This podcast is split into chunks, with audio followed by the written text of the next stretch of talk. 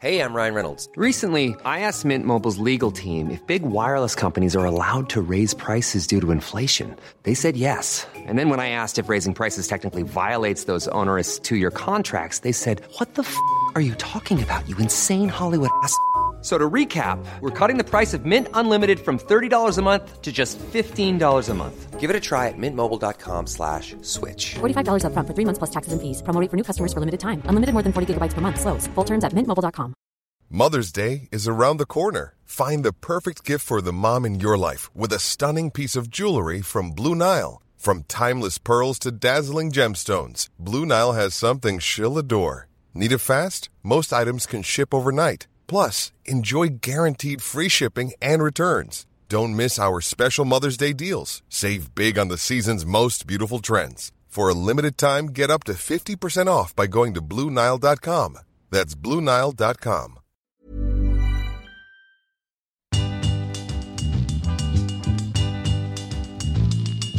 Hey guys, Soul Sisters here.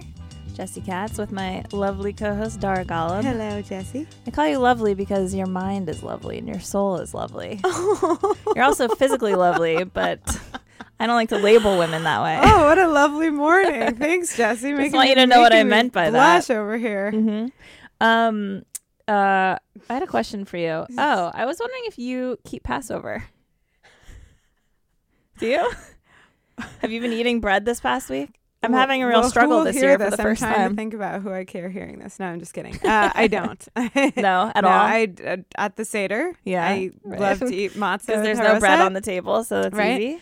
Right. And then, no, I don't. I haven't. I don't think since I've been on my own. Really? Like, college. On your own in the world. On my own in the world. Yeah. Yeah. It's like... as soon as I got my driver's license, I stopped keeping kosher. No rules. No rules. So, yeah, no, I've been... But I have thought about it throughout the week and said, oh, this kind of feels bad. Yeah. When it's in my consciousness. Yeah. It's also always hard when Passover and Easter fall in the same week, and then I'm invited to Easter things, and then there's always like delicious buns and things that I'm really tempted by. And Cadbury chocolates. Yeah. Well, Cadbury chocolates are... I don't think so. Kosher for Passover. There's no bread. Well, okay. It depends on how... like deep yeah well going. Okay they're like me super okay because I relaxed. Grew up being like you don't even eat like it has to like be kosher right got it yeah. anyway that's been my struggle this week. How did you do? I had a cheat day. So you observed? I always observe. This is the first year that I've intentionally strayed. Oh, what was the decision making? So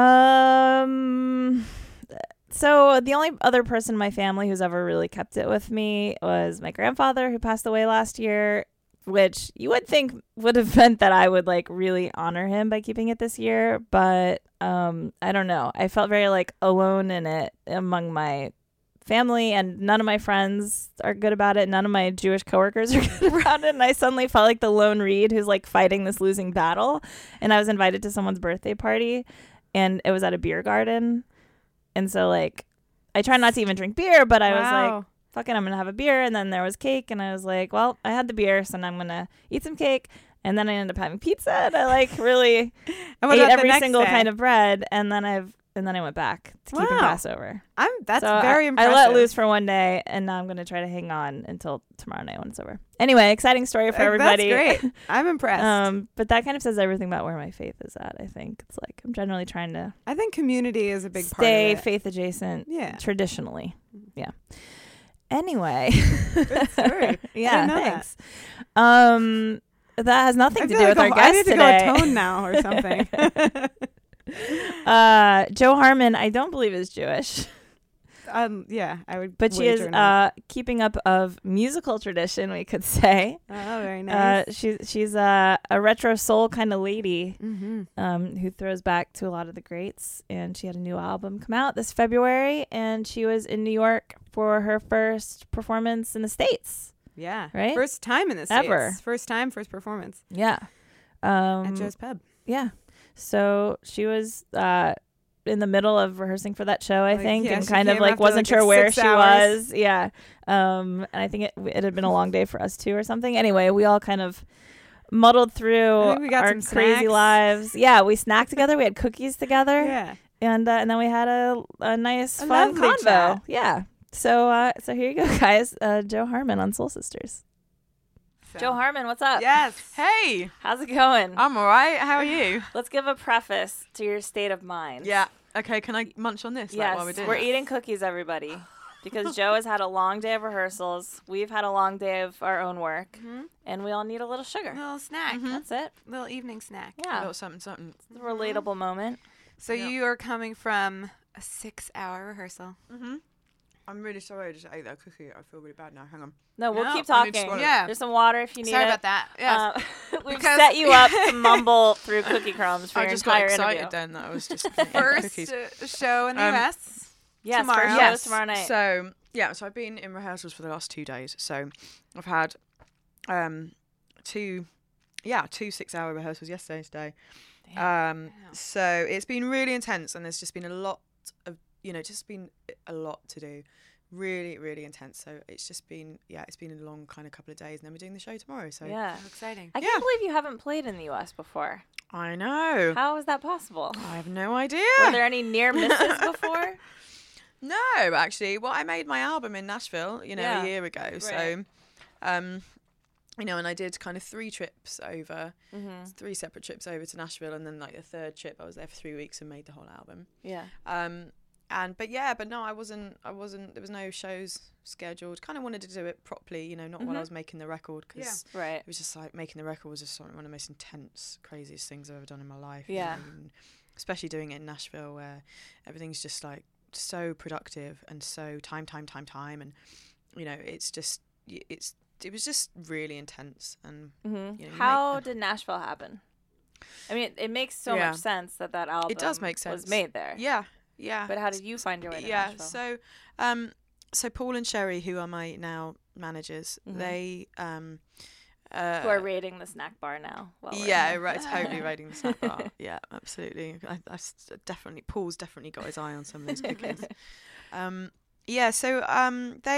We started working together about 2 years ago, and that was kind of around the time when, I had my debut album out, and that was still the kind of record that we were working. And then, when we started working with them, just got on to the second album and, what I was going to do with it. And, just the thoughts and the process kind of started, we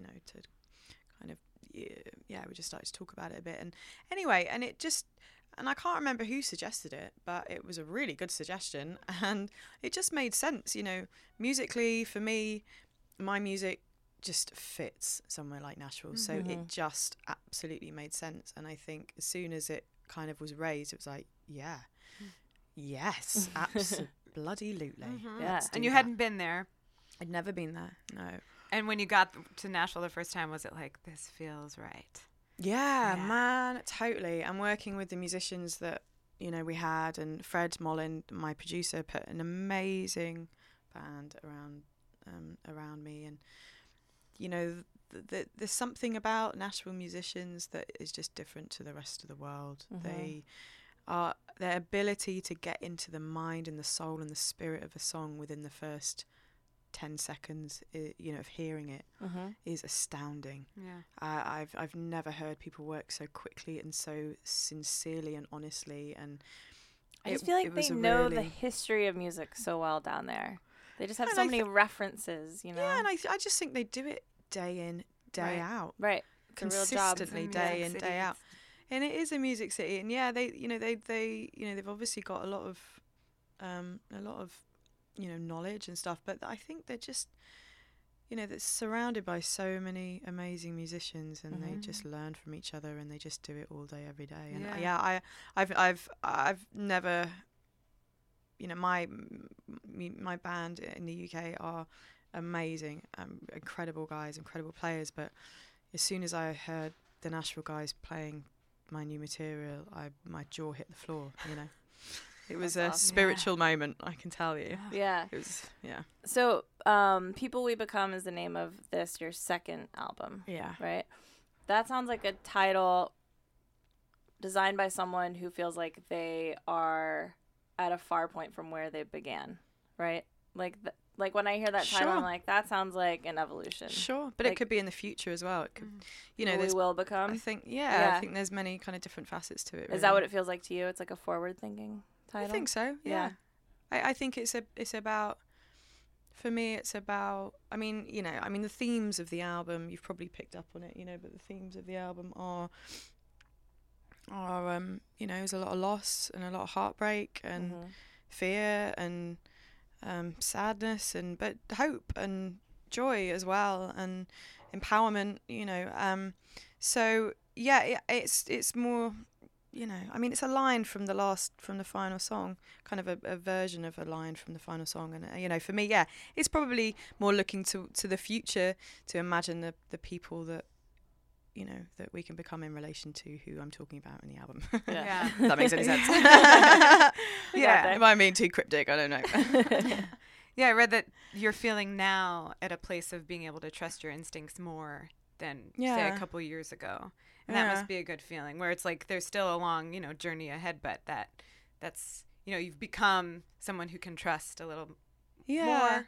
I think you know, musically, I'm obviously still learning every single day, but, you know, I'm no longer that kind of young girl who made her first record in basically a bedroom, you know. And I listened to some of it the other day, actually. I was like, wow, this is really badly recorded. Was that actually the Dirt on My Tongue? Yeah, Dirt on My Tongue. You recorded it on your own in your... Well, me and my really good friend Mike, who I do a lot of writing with. So he's kind of like my partner in crime. We do, you know, I either write on my own or mostly with Mike, and then a few other co-writes with a few other kind of people, but generally if I'm going to be writing, it's with him. So and he produced the first record, and he's an amazing multi-instrumentalist. He's just off the scale amazing and great singer, and he's, you know, so and we literally just sat in his spare room, set up the studio in his spare room, and made the record there, and then went to go and finish, just got a house in the country and took the studio to this house in the countryside and finished it in a week, you know. Like after 6 months of, you know, working on it. So that's its own special experience, very different from Nashville. Yeah. But like a very unique process. Very unique process. And it was my debut album, and I wanted to just, you know, make it. I made it with no pressure at all, no expectation. And it was a very freeing experience, you know. So obviously with the second album, there's a few more pressures. And yeah. Well, because like a year after that album came out, you were lauded, you know, you like won a lot of recognition. And so all of a sudden there must have felt like pressure, right? Yeah, totally. You definitely feel it. You definitely, you know, so it's not even that people are putting pressure on you. It's just something you probably put pressure on yourself. Yeah. And you know, I definitely put a lot of pressure on myself. I'm very, very hard on myself. Are you? A lot. Yeah. Well, I'm curious about that too, because didn't you get into the studio in Nashville with like a finite amount of time to record, like 2 weeks, and still songs to write? Like you hadn't written everything. Yeah, totally. And that to me, just like the anxiety feeling for that for me is incredible. But also, I'm very lazy. So it's a good like procrastination. So you're good on deadline. Deadline. Yeah, I'm great on deadline. Okay. I'm great like on deadline. I need a deadline. Yeah. So was that stressful, or was it like, all right, this is now pushing me, and I got this? You know what? It was fine. Actually, it was a little bit stressful. It was like, yeah, okay, we're doing the vocals for that song tomorrow. I really better finish writing it. And yeah, but I just kind of trusted it. I just kind of thought, oh, it's going to be fine. And actually in the end it was. And actually some of my best kind of stuff came out in those last kind of few hours of, you know, of getting it, you know, getting it written. Yeah. Can you give us an example of a song or? Oh, it was No One Left to Blame. I hadn't written a second verse at all. And I just was stumped. I was completely stumped. And then I was just sat in my Airbnb, just listening to it. It was on one of the snow days, actually. Yeah. So I got given a little gift where I had 3 days out of vocal tracking because of the snow. We had this massive snowstorm, and obviously Nashville shuts down in the snow, just like the UK does. You know, any like 2 inches of snow, and it's like, what do we do? And so I was just kind of stuck inside, and I was like, brilliant, this is great. I've got some time. So I just spent that doing some last little bits. What What brings it out of you? Do you sit with a drink or a candle? Like what you know? Yeah, what's your vibe? Hit up the Nashville bars and try to find some inspiration. Oh, that sounds a lot more romantic. Than Give us a story about that. Yeah, are you in bed? Second verse. What magical forces help you? You're like, I drank 5 cups of coffee and I fucking wrote 5 bottles of wine. Yeah, had a conversation with a squirrel. It just came. That would be very magical. Yeah, yeah. Squirrel and squirrel. The hot chicken. I basically would just sit there with my computer, on my computer, listening to the track over and over again, thinking, that just sounds so tough. Boring. Really boring. Just tough. And then okay, but that's what most writing is like in any form. You know, the screenwriter sits at their desk every morning and pounds it out. Mm-hmm. I know it's just unromantic, isn't it? It's just work. It's work. I mean, the romantic part has already happened. It's your life that has. Oh yeah, my life, girls. I cannot tell you how romantic my life is. No, the capital R. Capital R, lowercase R. Right, no, but not love romantic. When you look at it, when you zoom out from it, do you say, this is romantic? I mean, yes, you just came from 6 hours of rehearsal. It's exhausting, but that's the dream, you know? Yeah, you know what? I have an amazing life. And actually, this week, you know, this is my first trip to New York. It's the first time I've ever been here. Oh, really? Yeah, and I know. Crazy, isn't it? That's so exciting. So exciting. And honestly, I've just had the most amazing week. And I had the first few days just kind of mooch around and rest and get over my jet lag. And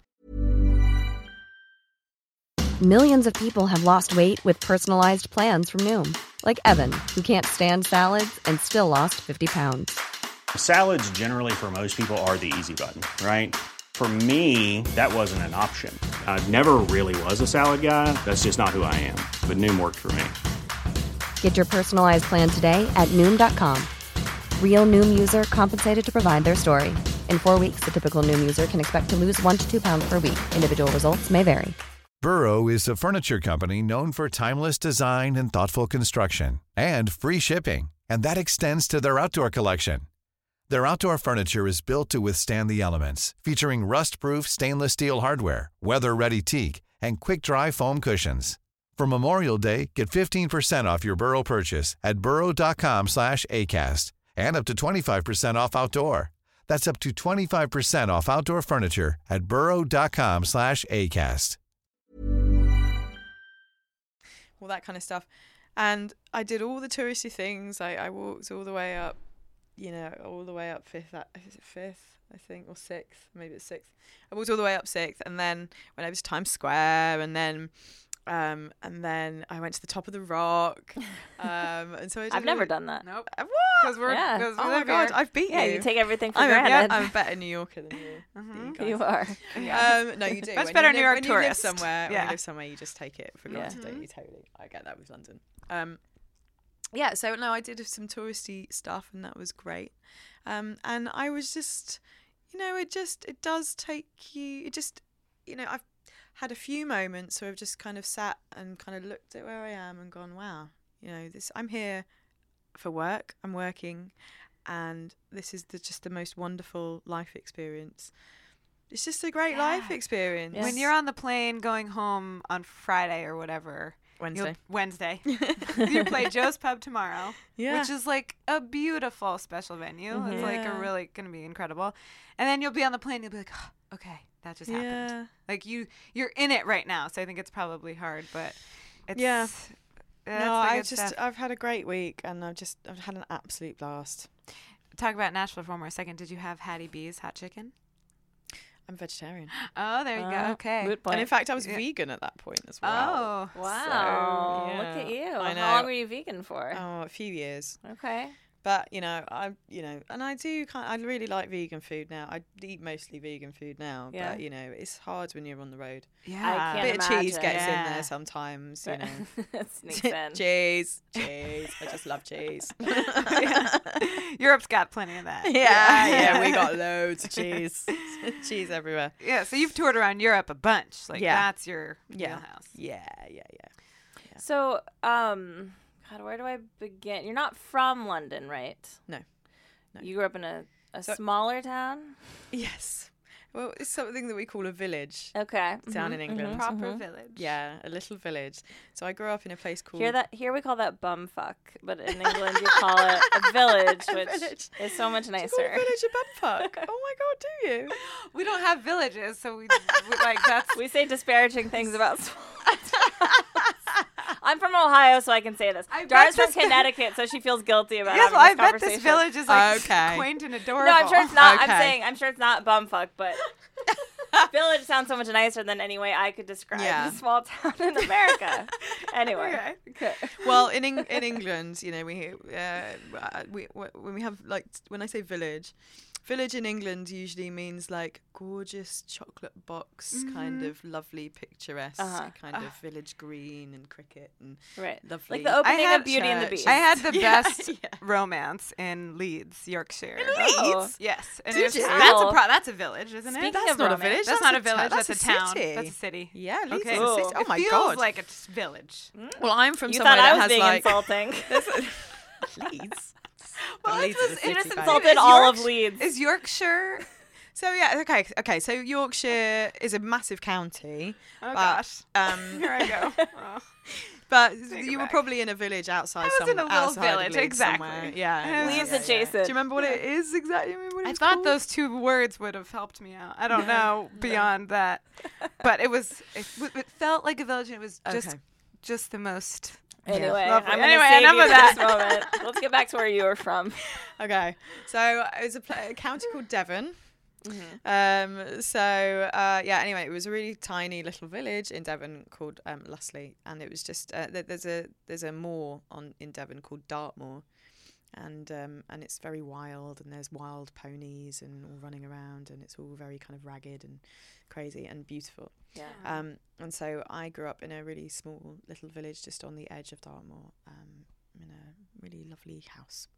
And what was the music situation in your house growing up? I thought you were going to say in the village. I was like, or that? Yeah. Was it a musical village? Were people singing in the street? Was it Beauty and the Beast? Is it based on your town? I used to dance around the maypole. Have you ever seen that maypole dancing? Wait, that's literally people still do that.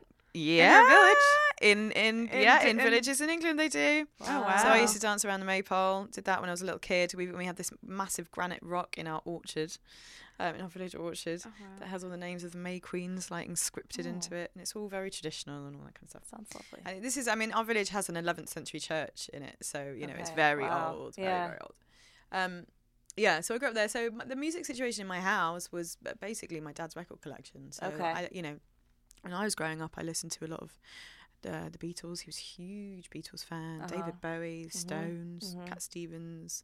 Really, some really like weird, obscure folk stuff. Okay. I was gonna ask if the musical influences we can hear in your music came from that record collection. It sounds like some definitely. Of it. Yeah. But I was a classical musician for quite a while as well, but then I discovered Aretha Franklin when I was 13 years old. So that changed everything for me, and I just fell in love with African American music.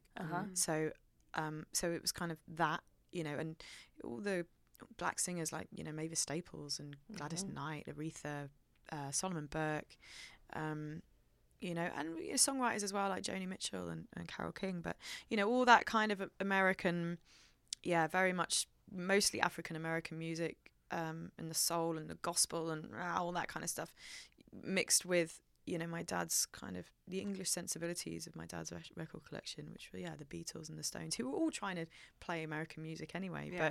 But it's just interesting. I think that kind of mix. Yeah, that's where it's come from. What was your voice like at that time? Were you able to emulate it in the way that do you have any? The voice that you have now, was it? No. Obviously it was a 13-year-old version. That would be creepy. But did you have a big voice? Was it? My voice has changed a lot over the years, and the voice has really evolved into what it is now, and it's gone through many, many different stages. When I was a teenager, I tried to sing, like those black singers that I adored and loved, but I couldn't do it. But I had that in me. I had it, and I tried to. Yeah, I just tried to sing like that. So I kind of had this real kind of soulful thing, you know, but I had that very naive thing as well where I'd just be like belting shit out, mm-hmm. you know, with no kind of technique or, mm-hmm. you know, taste just go for or straight anything. Power. Just fucking power. Yeah. Right. You know. And a teacher will be like, you're going to kill your voice. yeah. And it doesn't sound good. You're just shouting. Just stop shouting.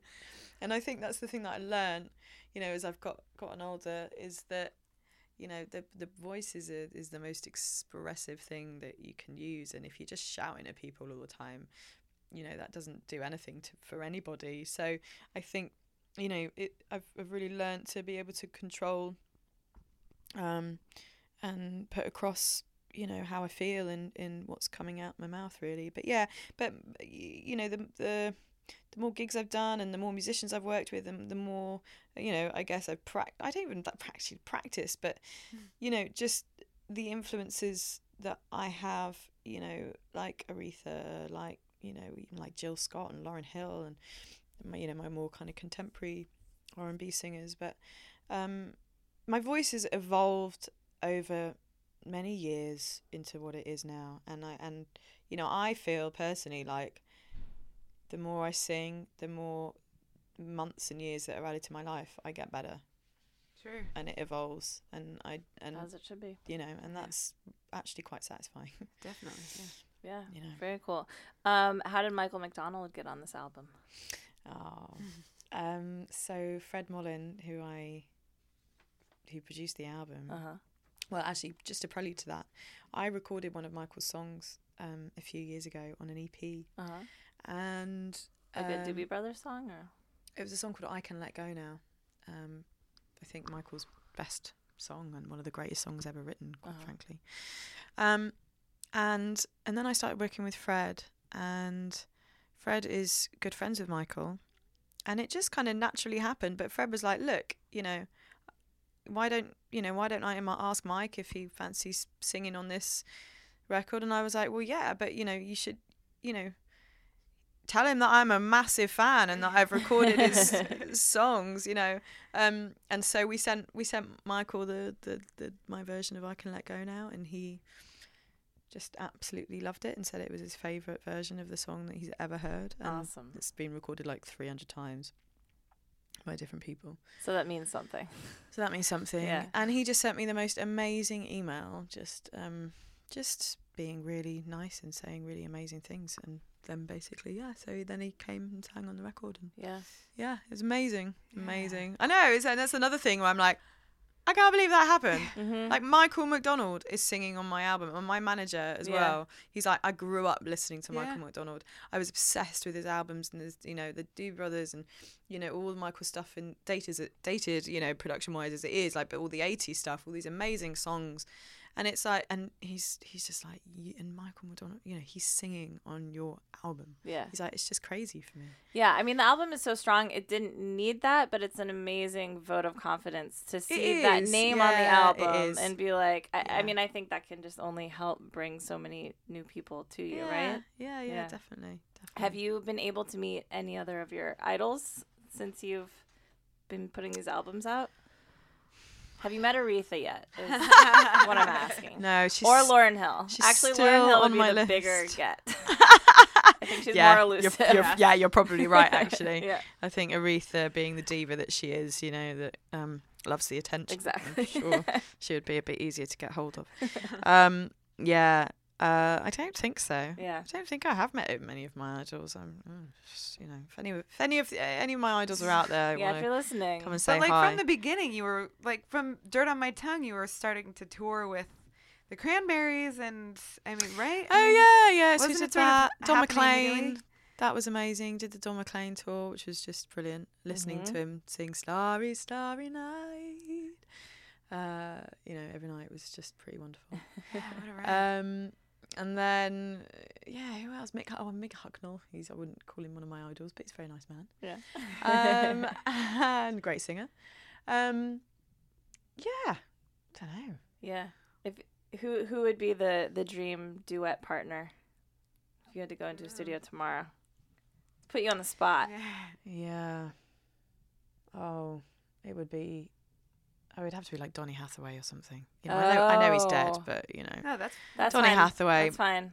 I just Solomon Burke. Recently got into Donny Hathaway. Oh my God, where and, have like, you been? Listened intentionally for the first time. I know. Someone played him for me.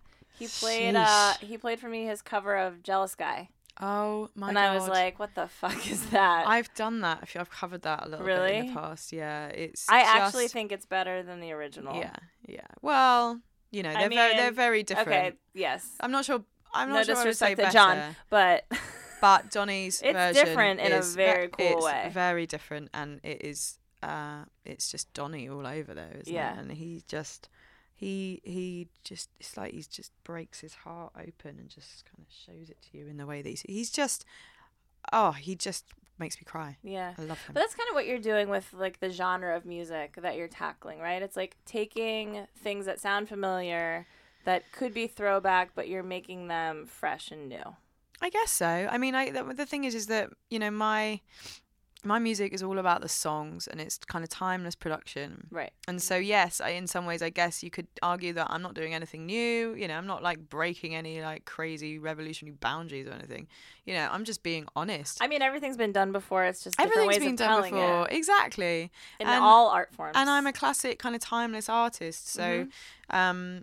You know, so, yeah, I'm going to make albums that kind of have that kind of classic timeless feel. I don't want anything that's going to date. Right. That's, like, my biggest fear. I don't want to make albums that are going to date and sound crap in, you know, 5-10 years' time, 20 years' time. So, yeah. And that's how you reach all different kinds of people and audiences, too. Yeah, and I'm just doing what I want to do, you know. None of it's contrived. It's just honest and sincere. Totally. And it's just kind of how I feel. And, you know, I'm just – everything's about the song. Like, the song is the most important thing. And if that's kind of well-crafted, then everything else kind of comes after that, really. There you go. What are you going to do when you get home? I've got to go for dinner with my family. So is that a good thing or a bad thing? Is that a chore or I'm looking forward to it? They may listen to this. I hope they do. Okay, we'll talk about it later. We'll talk about it off mic. No, it's going to be great to see them. I am being a little bit facetious, but no, they're coming to my hotel, which is great. So we're going to have dinner. So I've got 2 pairs of aunties and uncles in New York for the show. Oh, so nice. Just for them, it's like a massive excuse to come to New York, basically. They're like, brilliant, you're in New York. Okay, we'll come. You're talking about here. I meant when you go home. London. Home! Oh, yeah. I was talking about. Oh God, I can't think that far ahead. Jesus Christ! Yeah, no, forget that. Your family's coming here. That's so cute. That's so much better. Yeah, that's amazing. There you go. Yeah. Very good. All right, great. Joe. Thank you so much for coming on the show. Thanks. Congratulations. Thanks, guys, for having me. Yeah, it's been lovely. Thanks.